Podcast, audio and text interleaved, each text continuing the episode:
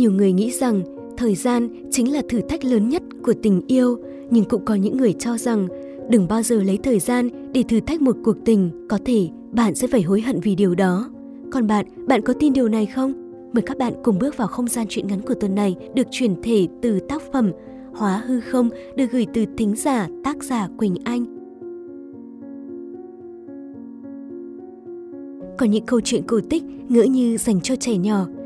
Thế nhưng nó lại chất chứa những ý nghĩa hết sức sâu sắc về tình yêu mà ở một thời điểm nào đó có thể có những người lại cảm thấy cuộc đời mình rất giống cái kết trong câu chuyện cổ tích đó. Chuyện cổ tích nàng thiên cá có lẽ ai cũng đã từng được nghe, có rất nhiều dị bản khác nhau. Có bản viết rằng nàng tiên cá hóa thành bọt biển, có bản lại viết sau khi nàng nhảy xuống liền có một linh hồn cưỡi trên đám mây hồng rời đi cùng linh hồn khác. Có vô vàn cái kết thúc trong câu chuyện, khác nhau nhưng tất cả đều khẳng định rằng người hoàng tử yêu chính là người đã cứu chàng. Vậy nên tuy chàng không biết nhưng thực tế người chàng yêu chính là nàng tiên cá đó thôi. Người tôi yêu đã tìm được một nửa đích thực của mình. Tôi cũng giống như nàng tiên cá, vì người mình yêu mà chấp nhận hóa hư không.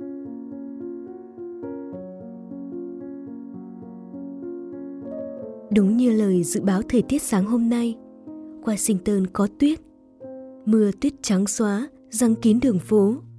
Tôi sụp mũ len xuống thật sâu, trùm qua đôi tay đỏ ửng vì lạnh con người sinh ra và lớn lên ở vùng nhiệt đới đúng là không thể chịu đựng được khí hậu lạnh giá thế này vốn dĩ đang trong kỳ nghỉ đông không phải đi học tôi có thể nằm ườn trong ổ chăn ấm áp cả ngày nhưng hôm nay lại là chủ nhật tôi có hẹn với quán cà phê quen thuộc có hẹn với tách cà phê có hẹn với nàng tiên cá và nước mắt quán cà phê sách nằm khiêm tốn trên con đường đông đúc tường sơn màu nâu nhạt, lát sàn gỗ. Ngoài chiếc kệ chuyên bày đồ cổ quý giá, trong quán còn đặt hai giá sách cao sát mép tường. Cách bày trí quán cổ điển, hàng hoa tím men theo hàng gạch hay những bản nhạc không lời phát ra từ chiếc máy nghe nhạc loa kèn, theo phong cách thập niên 30 của ông chủ. Tất cả đã thu hút biết bao du khách ưa yên tĩnh. Mùa đông năm ngoái, trong đợt tuyết đầu tiên tại Washington, tôi có gọi điện trò chuyện với đứa bạn thân đang sống ở Việt Nam. Nó cứ la hét bên tai tôi rằng muốn sang nước ngoài ngắm tuyết. Sau đó, đứng giữa trời giơ tay hứng tuyết, giống như trong phim, như thế với lãng mạn. Tôi chỉ cười bảo nó, nếu không muốn bị cảm suốt mấy tháng, thì tốt nhất khi tuyết rơi nên đóng cửa ở trong nhà thôi. Nó ngơ ngẩn hỏi tôi, thế mày không có quần áo ấm à? Lúc ấy, tình cờ có một cặp tình nhân đi qua đối diện nơi ký túc tôi ở.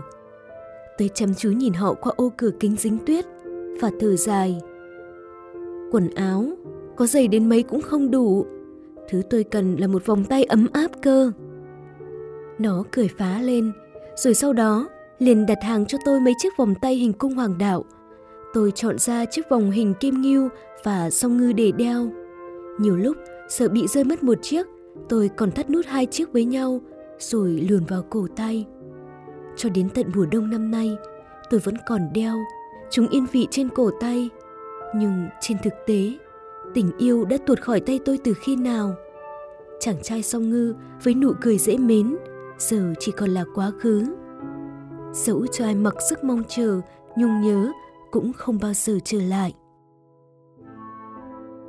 Giữa màn tuyết trắng xóa, quán cà phê classic với tông màu nâu như xua tan đi cái lạnh cắt da cắt thịt.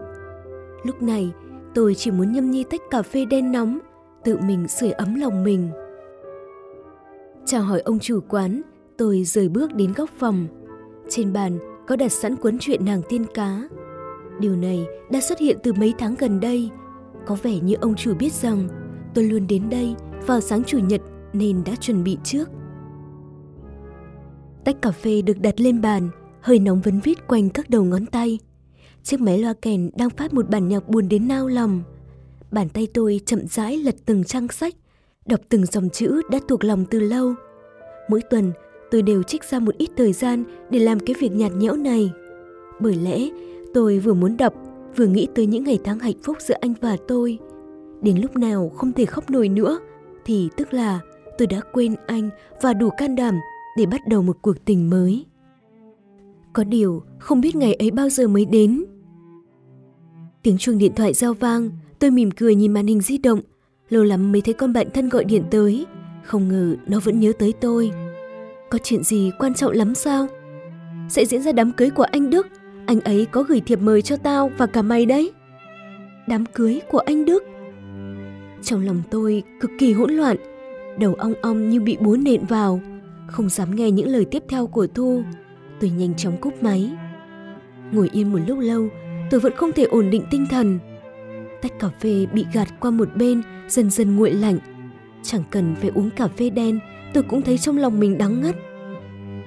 Bức tranh trước mặt là hình ảnh nàng tiên cá ngồi bên mạn thuyền, nhúng đôi chân dớm máu xuống biển cho bớt đau. Khi nhìn bức hình này, tôi lại nhớ đến một bài hát có tựa là không cần phải nói. Nội dung của nó là trong tình yêu có những chuyện không nhất thiết phải nói ra mà đối phương vẫn hiểu.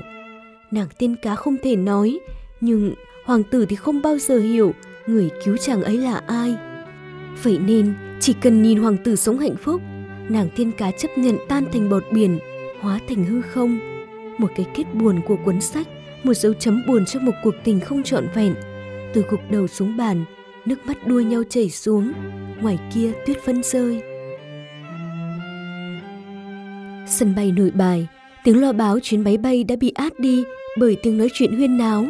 Người khóc người cười, người đoàn tụ người chia xa. Tôi kéo vali, đứng lặng nhìn dòng người phát qua mắt một cách nhanh chóng.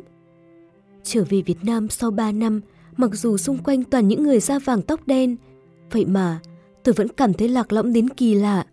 Bởi vì tôi về trước hẹn một tuần nên không ai ra đón. Giữa nơi đông đúc này, chẳng quen lấy một ai.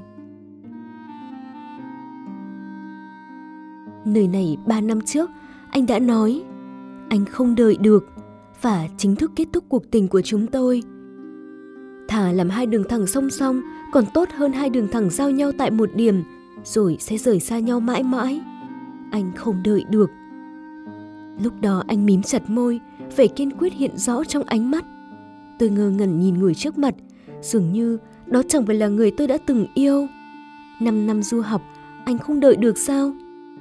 Và quả nhiên, thời gian là một lưỡi dao sắc nhọn để cắt đứt một cuộc tình. Có người từng nói, đừng bao giờ lấy thời gian ra để thử thách một cuộc tình, bạn sẽ phải hối hận. Anh mỉm cười, nụ cười xa lạ như người dưng. Sang bên đó, nhớ học hành chăm chỉ, khí hậu rất lạnh và chú ý đến sức khỏe. Tôi nở một nụ cười méo sạch, loa phát thanh thông báo chuyến bay của tôi. Chúng tôi cùng lúc giơ tay chào tạm biệt đối phương. Anh quay đầu đi, tôi xoay người bước vào trong.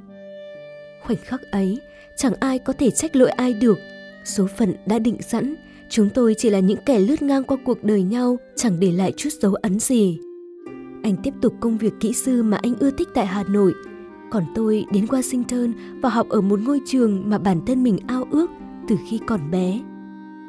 Và tôi đã đến Washington như vậy, bỏ tuổi thanh xuân, bỏ cả người yêu để đến nơi đất khách xa lạ.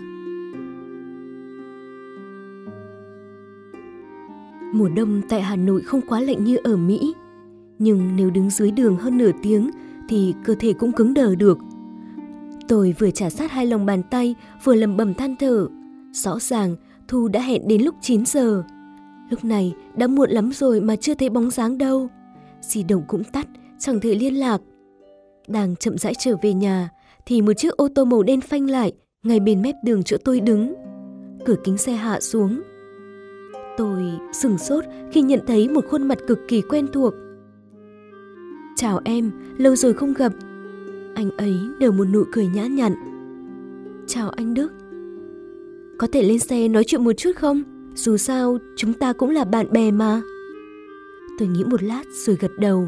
Lần này về nước, tôi không bao giờ nghĩ đến việc sẽ gặp lại anh, càng không nghĩ rằng sẽ ngồi nói chuyện với anh như là một người bạn.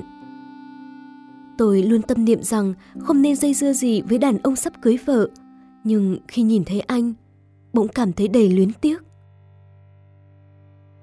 Trong xe điều hòa ấm dễ chịu, nhưng bầu không khí lại gượng gạo bất thường. Hỏi thăm sức khỏe vài ba câu, lại chìm vào im lặng. Nói chuyện gì bây giờ?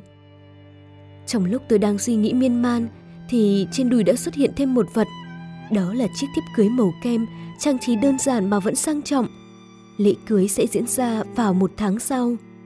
Minh Đức đúng là một người đàn ông tài giỏi, có thể đưa tiếp mời cho người yêu cũ mà vẻ mặt không hề thay đổi. Đổi lại là tôi, sợ rằng cho thêm 10 lá gan nữa cũng chẳng dám đưa tiếp cho anh. Bỗng chốc, lòng tôi đã lạnh đi phân nửa. Anh yêu cô ấy lắm à? Tôi buồn miệng hỏi. Anh mất tự nhiên quay đầu đi và lặng lẽ đáp. Cô ấy rất tốt. Anh yên tâm, em sẽ đến dự hôn lễ của hai người. Tôi bỏ lại một vài câu rồi bước ra ngoài, hoàn toàn không để ý tới câu trả lời của anh, chẳng hề trùng khớp với câu hỏi của mình. Gió lạnh ùa tới, thổi khô những giọt nước mắt chưa kịp rơi. Chiếc ô tô màu đen phóng đi, trả lại sự yên tĩnh cho con phố nhỏ. Một tháng, tròn một tháng tôi sống trong ngơ ngẩn. Trong đầu toàn những suy nghĩ lung tung và dối với nhau thành một mớ bòng bong. Lý trí không thể chống lại được tình cảm. Dù tôi cố gắng làm vẻ bình thản trước việc anh sắp làm đám cưới, nhưng trong lồng ngực lại nhộn nhạo không yên. Đám cưới diễn ra vào một ngày giữa đông lạnh giá. Thu bảo, vợ sắp cưới của anh là một người rất lãng mạn nên muốn tổ chức trong khung cảnh mùa đông. Tôi cùng Thu ngồi ở chiếc bàn xa sân khấu nhất có thể. Phòng bật điều hòa nên không quá lạnh.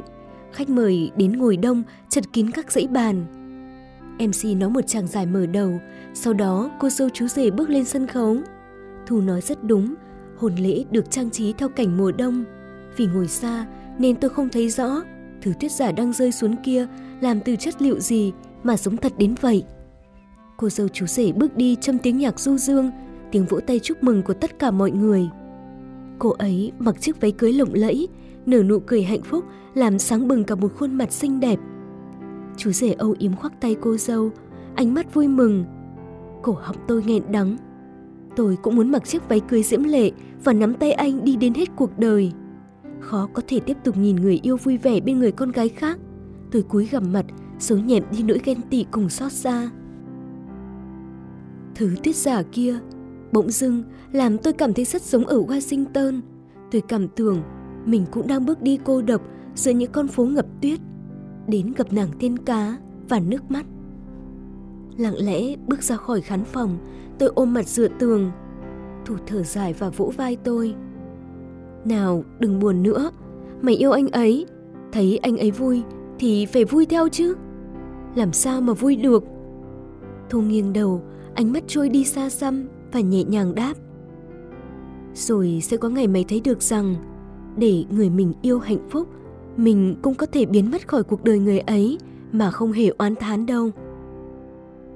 Nhìn vẻ mặt nghiêm túc của nó, tôi cũng nhớ ra rằng Thu cũng từng rơi vào hoàn cảnh này. Nó hiểu và cảm nhận được nỗi đau của tôi. Nó đã thật sự ném cho tôi một chiếc phao để tôi bơi vào bờ khi bản thân dần dần đang cảm thấy mình chìm nghỉm. Tôi ôm lấy nó òa khóc nức nở, khóc cho bao đau đớn đắng cay, để khi đôi mắt cạn khô thì có thể bình thản buông tay và chúc một người cuộc đời hạnh phúc. Trở lại Washington thì trời đã bắt đầu ấm dần. Tuyết chỉ còn những đụn nhỏ lác đác trên đường, mái nhà, cành cây. Trẻ con đã có thể thoải mái nghịch tuyết mà không sợ lạnh cóng tay chân. Đường phố sáng sủa, người đi lại cũng đông đúc. Ông chủ quán dùng khăn khô lau đi những mảng tường nâu ướt tuyết. Những chậu hoa tím đặc trưng của quán lại được treo trên hàng gạch. Ông ta nhìn lướt qua mặt tiền của quán một lần rồi gật đầu. Ông cầm xô tuyết vào quán. Tôi cũng theo sát phía sau. Sau khi đổ tuyết, ông chủ quay lại. Thấy tôi đứng ở đó thì vô cùng ngạc nhiên. Tôi vuốt mái tóc xõa ngang vai của mình, mỉm cười thân thiện. Cho cháu một tách cà phê đen. Ông Tần Ngần nhìn tôi rồi hỏi. Cháu chính là cô gái hay đọc truyện nàng tiên cá phải không? Vâng. Một lát sau cà phê được bưng ra, ông chủ còn mang thêm cuốn nàng tiên cá. Trên mặt sách còn vương chút bụi mờ. Chắc hẳn những ngày tôi không ở đây thì chẳng có ai đụng vào cuốn sách này. Cũng đúng thôi, ngay cả đứa trẻ 3 tuổi cũng từng nghe kể về nội dung cuốn truyện này, thì làm gì có ai đọc đi đọc lại nó như tôi. Từng trang nối tiếp từng trang. Hôm nay, ông chủ đổi phong cách nhạc mới. Đó không còn là những bản nhạc không lời trầm buồn, mà là ca khúc Safe and Sound. Bàn tay tôi đã lật tới trang cuối. Nàng tiên cá vứt con dao găm đi rồi nhảy xuống nước, tan thành bọt biển. Lần đầu tiên tôi không hề khóc, chỉ mỉm cười, tuy rằng nụ cười có một chút đắng. Tôi cười và chúc mừng cho người tôi yêu đã tìm thấy một nửa đích thực của mình. Tôi cũng giống như nàng tiên cá, vì người mình yêu chấp nhận hóa hư không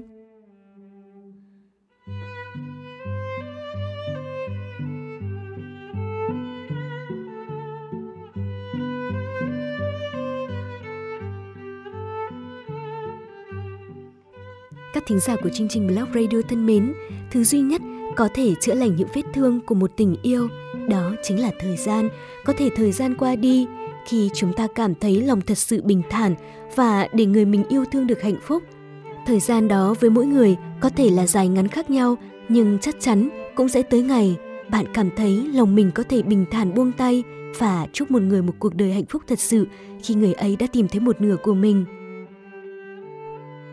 Nếu yêu thích Blog Radio, các bạn đừng quên nhấn nút like, share và để lại bình luận cảm nhận của mình nhé. Mời bạn gửi những tâm sự sáng tác của mình đến chương trình bằng cách truy cập vào website blogradio.vn, đăng nhập và gửi bài hoặc gửi tới địa chỉ email blogradio.vnnplus.vn. Các chương trình của Blog Radio được phát tại website blogradio.vn và kênh youtube.com gạch chéo yêu Blog Radio. Đừng quên ấn đăng ký và nhận thông báo để không bỏ lỡ những chương trình mới nhất nhé. Ngoài ra, các bạn cũng có thể tương tác với nhóm sản xuất bằng cách truy cập vào fanpage facebook.com yêu blog radio hoặc facebook.com yêu blog Việt. Blog Radio, phát thanh xúc cảm của bạn.